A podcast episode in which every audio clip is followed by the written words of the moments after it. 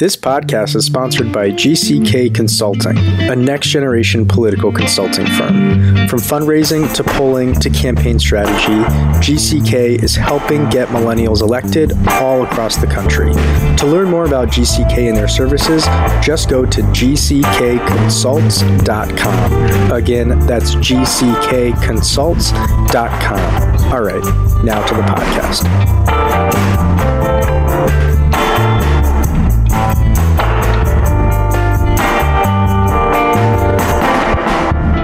Welcome to the Millennial Politics Podcast. I'm your host, Jordan Valerie. My pronouns are she, her, hers, and today I'm joined by Jennifer Mandelblatt, co founder and executive director of Platform, a new training and lobbying organization dedicated to amplifying young women's voices in the rooms where decisions are made. Thanks for coming on. Thank you so much, Jordan. I'm really grateful to be talking to you and just so thankful for all your work. So thanks for having me. Thank you, Jennifer. I appreciate that quite a lot. So, could you tell us about how Platform came to be? What's the story? Oh, it is a good story. uh, so I'll, I'll take you to the beginning and, and show you how we got to the organization we are today because that was not at all the game plan. We never set out to create an organization. But back in 2014, when I guess gridlock was our most pressing question and, and problem, we were talking, I was interning on Capitol Hill and I had the opportunity to meet with Senator, then Senator Tom Harkin. And we each got to ask a question. And so I asked, what can college students do to improve the workplace for women during this gridlock? And he said, we haven't seen college students come together in force since the Vietnam War, but when they did, their government and their community listened. And we need to see that again. We need to see young people come together to put aside their differences and say, if you want our votes, you have to protect our rights. And so that definitely sparked something in me. I think one of the key takeaways that we've learned with platform is not necessarily that we're putting aside our differences but we are learning from and celebrating and addressing our differences to create holistic conversations and solutions and a movement that is truly representative of everyone who comes to the table with platform. But so i sat on that idea for a little bit and all credit goes to the wonderful women on my team because they saw that it needed to be more than idea and an idea. And so we got together and shared this common feeling of being so tired of being pushed to the sidelines, a feeling that we were unqualified to make decisions about our bodies, our lives, and our futures, and seeing our friends and family discount their own voices and their own power because history books and teachers and media trolls and all that jazz have told us time and time again that women can't lead and shouldn't lead and are unqualified. But we saw the power in each other, and if we could celebrate that power in each other, that meant that we could do something about it.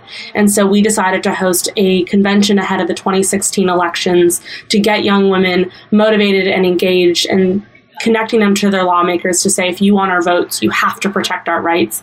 And we finished the convention, and it was we were going to be done. And then we realized we had built this community of women. We realized that the world started revealing itself even more. The convention was in 2016, so the election, uh, I don't think the world changed after, but it definitely showed its true colors. And we weren't ready to pack up. We knew that there were more tomorrows that needed creating and more voices that needed amplifying.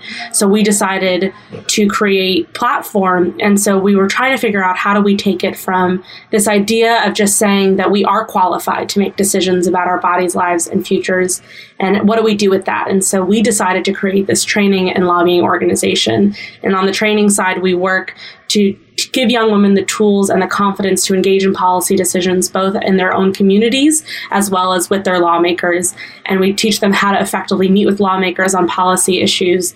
And then we actually go and we hold our lawmakers accountable and we say, again, that, that phrase that I'll repeat again and again if you want our votes, you have to protect our rights. And just knowing that there is such power in, in every young woman and wanting to make sure that they know that and that our lawmakers know that. I really love that. If you want our votes, you have to protect our rights. And I want to dig more into that. But first, could you tell us about the training side of platform? Definitely. So we have a few different components into our training side, but at the core of what we are doing is we are trying to make it very clear that you don't have to be a policy expert or a wonk or a poli sci student to get engaged in politics because with your story, and while you do not owe anyone your story, you don't owe anyone what is in your heart or your mind, with your story, you are enough and you have enough power to change minds and hearts and policy.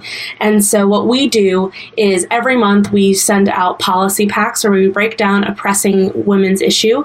And when I say women's issue, we are trying to disrupt the notion of what is a woman's issue. So, yes, equal pay is really, really important, but it's not the only woman's issue. And when we look at equal pay, we have to look at what that means in, for minimum wage, what that means for unionization, what that means at all levels of our economy. And so really trying to engage with issues beyond just the traditional quote unquote women's issues because every issue is a woman's issue.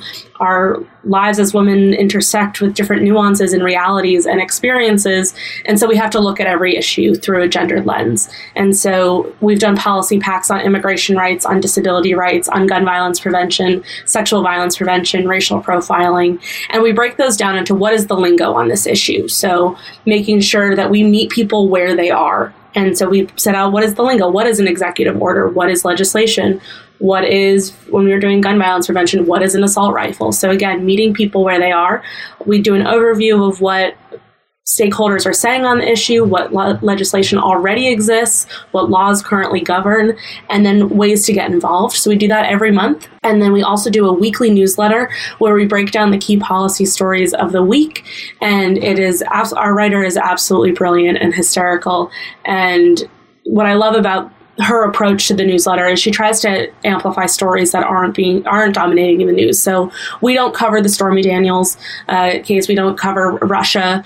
Uh, we definitely will make sure that our readers are informed and can get connected to that information, but we want to highlight the stories that aren't being told and aren't being elevated as much. And so those all go into the training side. We also do workshops where we walk you through the mechanics of how to meet with your lawmakers. We do simulations, and it's really fun and exciting and just gets people out of their heads to say, okay, yeah, this is just having a conversation with someone about something I'm really passionate about. So we break those down on the training side and, and really just, again, show that you are qualified to make decisions because you might not be a policy expert, but you're an expert in your own life. You are an expert in your own story. You are an expert in the way that you navigate this current political climate, and for that very reason, have a right to be heard. And what about the lobbying side? Mm-hmm. So, the lobbying side, we do in a few different capacities. We do single issue lobby days. And so, we did a sexual violence prevention lobby day back in January.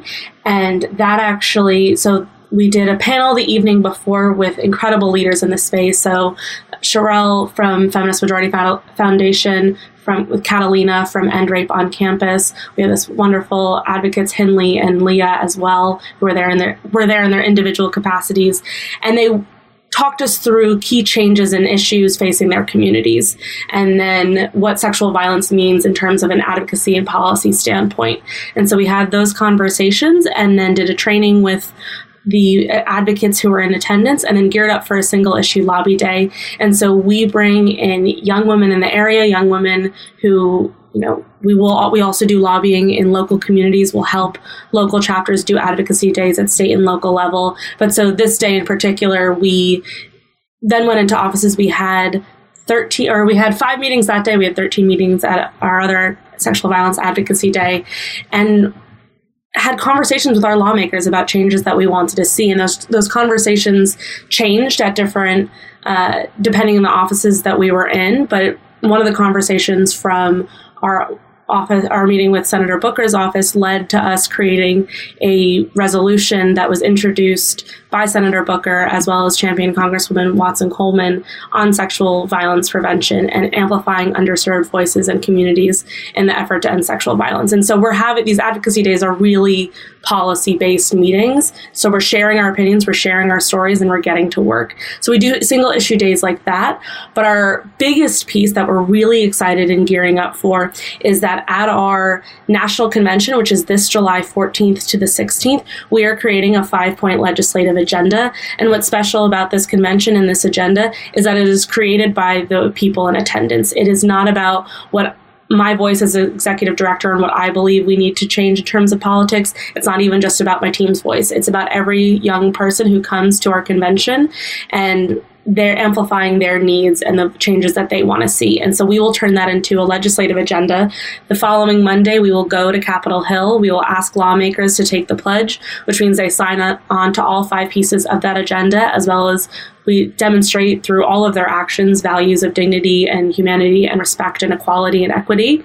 And if they do so, we in turn will mobilize around them. We will give them a sort of candidate or lawmaker distinction and publicize where they stand on different issues. And so, really showing again that if you want our votes, you have to protect our rights. And we are outlining what that looks like and holding them accountable to it.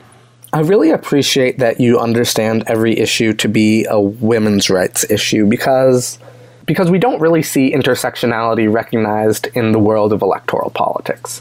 Even in progressive circles, we often see economic justice and social justice, racial justice in particular, treated as separate issues that are totally unrelated and can't be discussed together because social justice, queer liberation, it's just too divisive. Obviously, that is not true. Could you explain why and give us a few examples of how these issues intersect? Absolutely. So, I think one of the issues that, I mean, we're passionate about all these issues, but one of the ones that we see presenting itself in these conversations is, I guess, going back to equal pay and looking at minimum wage. And we did a disability rights policy pack with incredible fellows at the National Council of Independent Living, and they helped write and put together this pack. And so I want to give them a lot of credit there. But one of the things we looked at is the fact that it is still legal to pay someone with a disability less than the minimum wage. We also look at minimum wage and realize that it is you are not able to live off of a minimum wage with the cost of living today. There are reports coming out about how it's almost impossible to buy or rent a house with the current minimum wage. And so we look at equal pay. And so we realize that women are making less.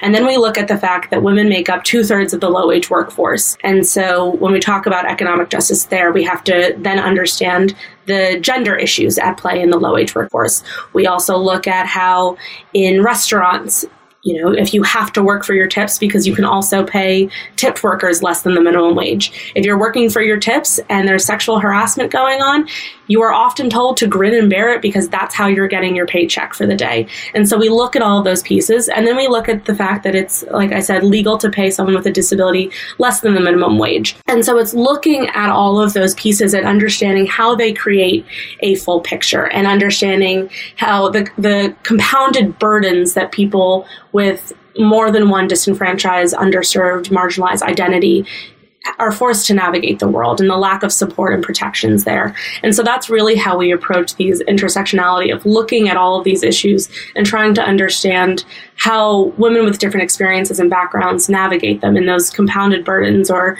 you know, we'll look at the fact that when you're applying to a job, there was a study done, uh, believe it was Syracuse or Rutgers, and they sent out applications for a woman named Jennifer and a man named John, and it was identical applications other than that. And Jennifer got called back less, and when she did get called back or when she did get an offer, her starting salary suggestion was lower.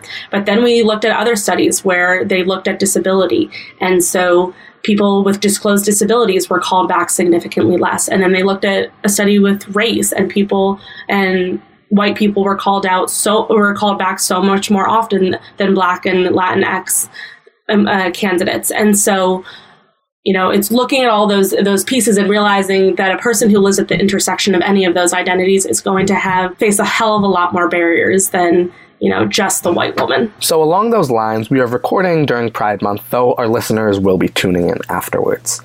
What are you doing to support queer and transgender women? Absolutely. I think the first is that we are we are an organization that is dedicated to amplifying the voices of all underserved and underrepresented voices. And as a women's organization, we a transgender women are women. That is fact. And so, in supporting transgender women and being very vocal about the fact that we are for all identifying women, uh, and also being very transparent about the fact that we are always trying to improve our language in, in this space and how can we be better allies in this space as women and making sure that our communities are accessible and welcoming and highlighting the voices of transgender, gender nonconforming, and queer women and LGBTQ communities. And so that's just an overarching model, an overarching dedication of we will always, always, always challenge ourselves to do better and be better and to amplify the voices and to learn from the voices of, of non uh, cisgender women or non straight women. So that's the, the one piece.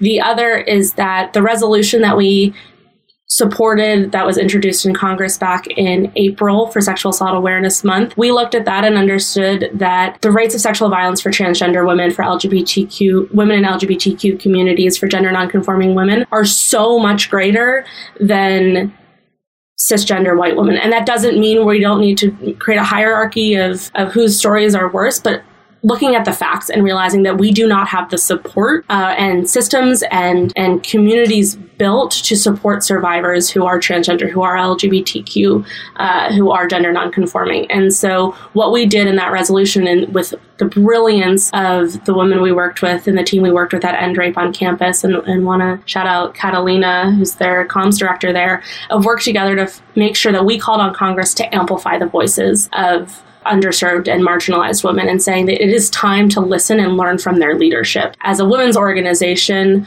we and as and with Congress, uh, there are times to lead and there are times to support, and that's what we're trying to do. So that was one resolution, and then we're also really excited gearing up for September, working on voter suppression, and so that's our policy pack for September, and looking at how just the the the compounded voter suppression in terms of if you there are ID laws or what it means to reach different communities and disenfranchisement in different communities. And so we're really grateful to be learning from the National Center for Transgender Equality and partnering with them on that. And so that's those are some of the projects that we're working on in particular.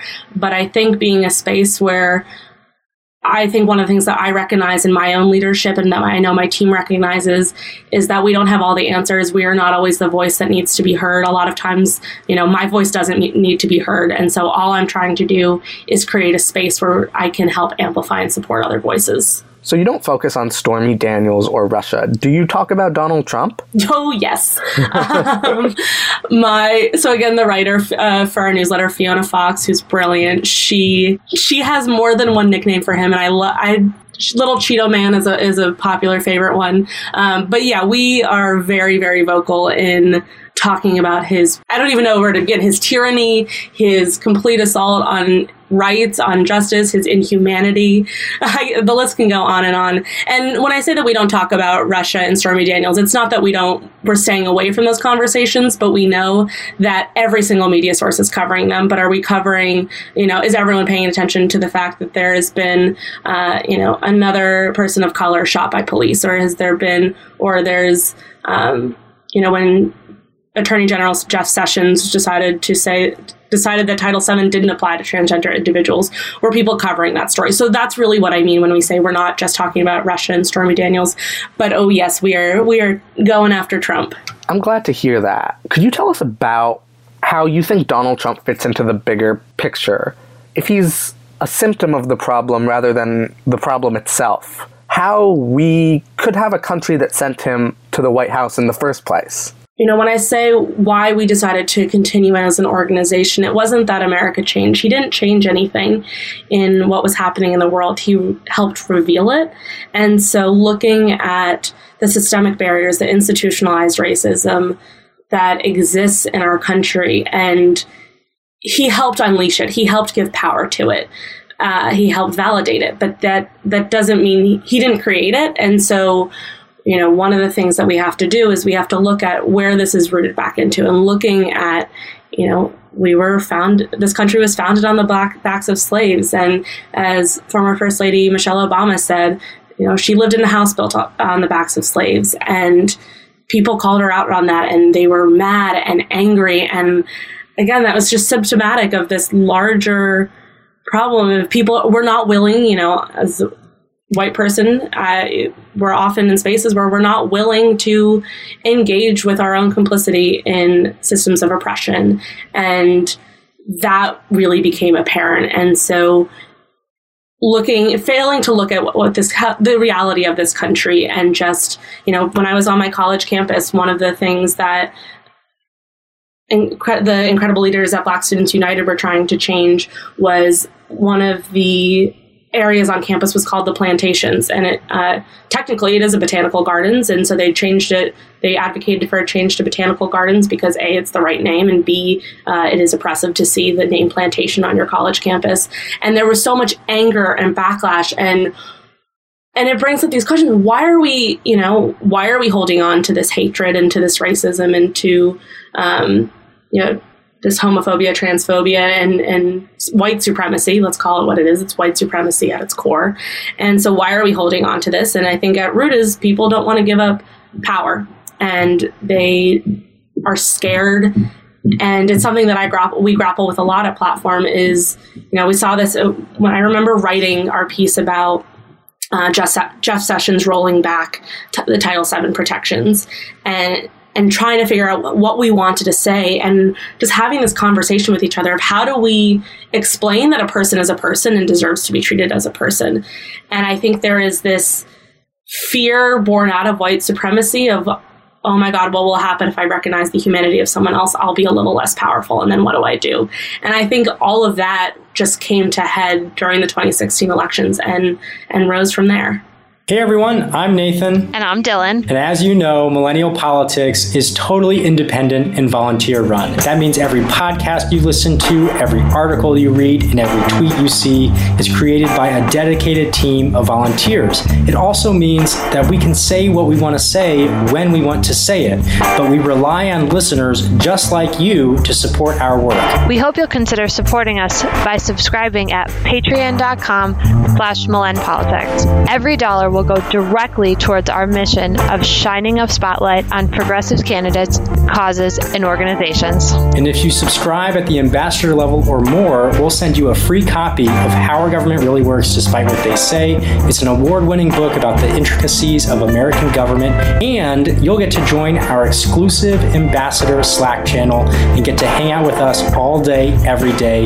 I pretty much live there, so if that appeals to you, come join us. And we want to give a very special shout out to our executive producer, Greg Stevens, and our producers, Brad Tracy and Renee Garcia Brown. Again, if you want to continue hearing interviews and conversations just like this one, we hope you'll visit patreon.com slash Politics. That's patreon.com slash M-I-L-L-E-N politics and join the movement. All right, now back to the show. Now, looking at this year's election cycle, something very notable is that women candidates have experienced historic success on the Democratic side, but not so much on the Republican side.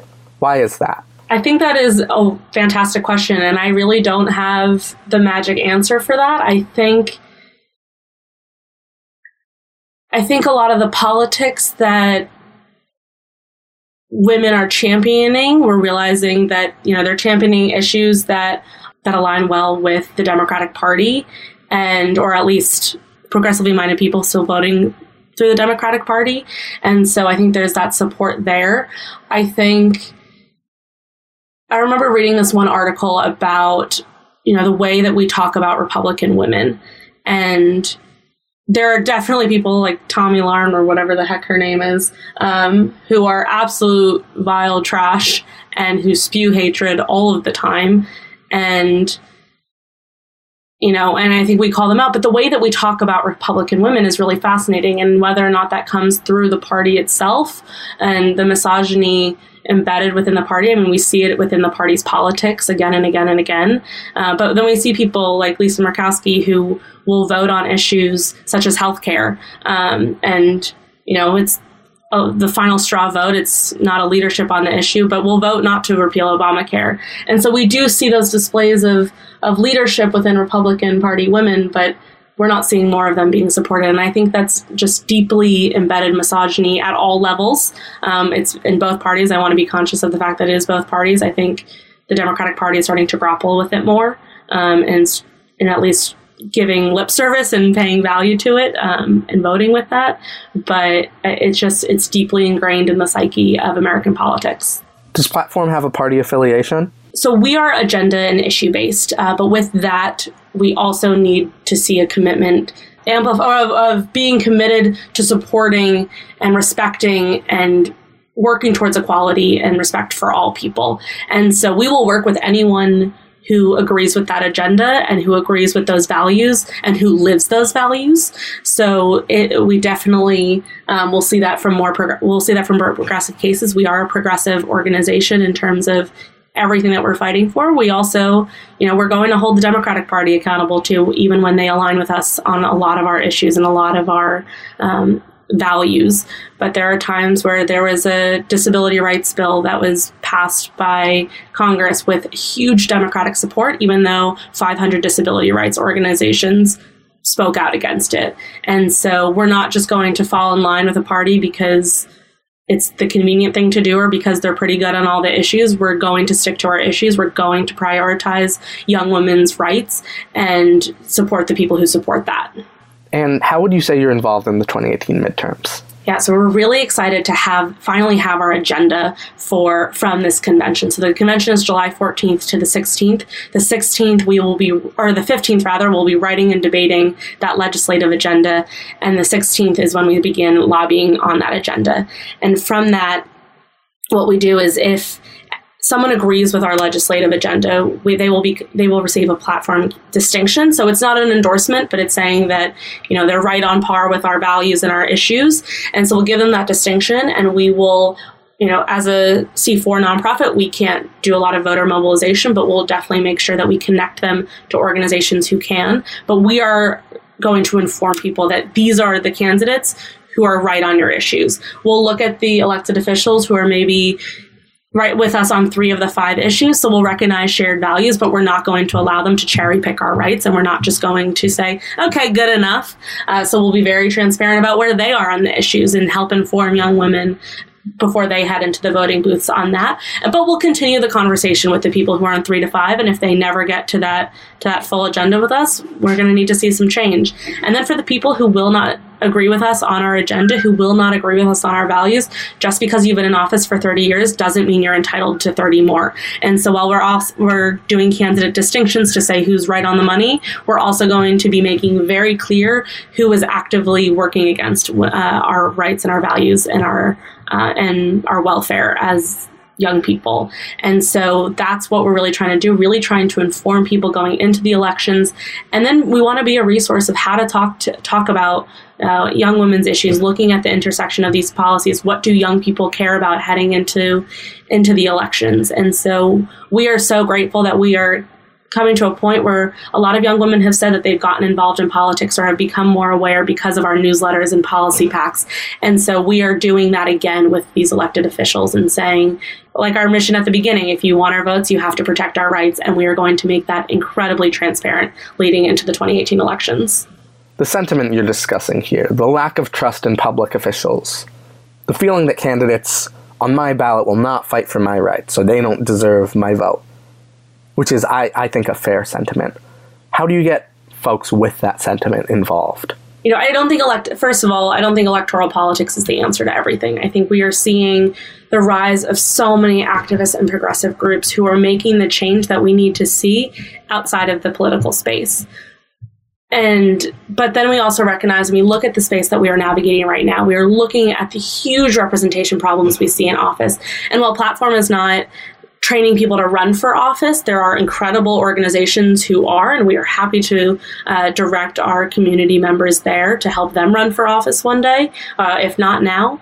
But looking at all of these incredible organizations and saying, you know, there's all this change happening on the outside, but there can also be change right here. And because we are facing this systemic crisis of representation, as the New York City Council, Women's Caucus said, uh, we're facing a systemic crisis of representation. And so we have to make our voices heard and they have to start listening to us because they still have so much power. And making our voices heard in those rooms is, is a way to, to start holding them accountable. But then we also see it in places where candidates who are not necessarily the front runners or who are fighting again fighting a much steeper uphill battle are winning because people are showing up because it comes down to a few votes and every single one of those votes matters it's about seeing candidates and we've seen this so much in since 2016 of people who have no you know, official political experience, but have always been community leaders and change makers saying, I need to find someone to unseat this person. I need to find someone to